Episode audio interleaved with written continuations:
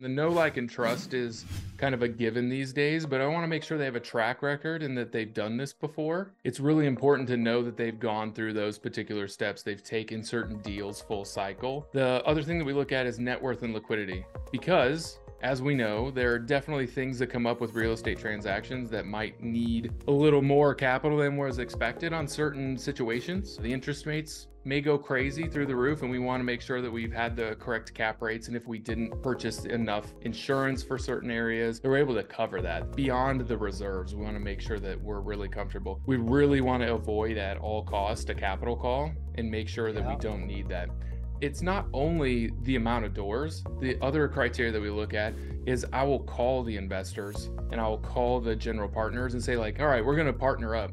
I really monitor the communication back and forth. Yes. Are they responsive or did it take them two weeks to get back to you on a topic? We're a business partnership for five to 10 years at this point. And I want to make sure that we have a good working relationship and that are able to communicate. If they have 10,000 doors and they don't want to return my phone call because I'm just on one of their deals, that's not going to be a good working relationship for me and won't be beneficial to my investors as well.